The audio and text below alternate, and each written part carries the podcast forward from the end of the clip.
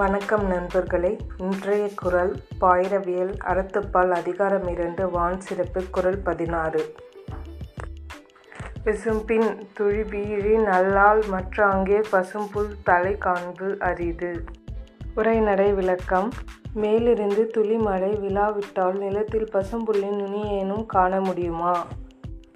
விளக்கம். வானத்தில் இருந்த மலைத்துளி வீழ்ந்தால் அல்லாமல் உலகத்தில் ஓர் உயிராகிய பசும்புல்லின் தலையையும் காண முடியாது.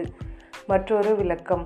மேகத்தில் இருந்து மழை துளி விழாது போனால் பசும்புல்லின் நுனியை கூட இங்கே காண்பது அரிதாகிவிடும். விசும்பின் துளி வீழின் அல்லால் மற்ற அங்கே பசும்புல் தலை காண்பு அரிது. நன்றி வணக்கம். தமிழ் வாழ்க.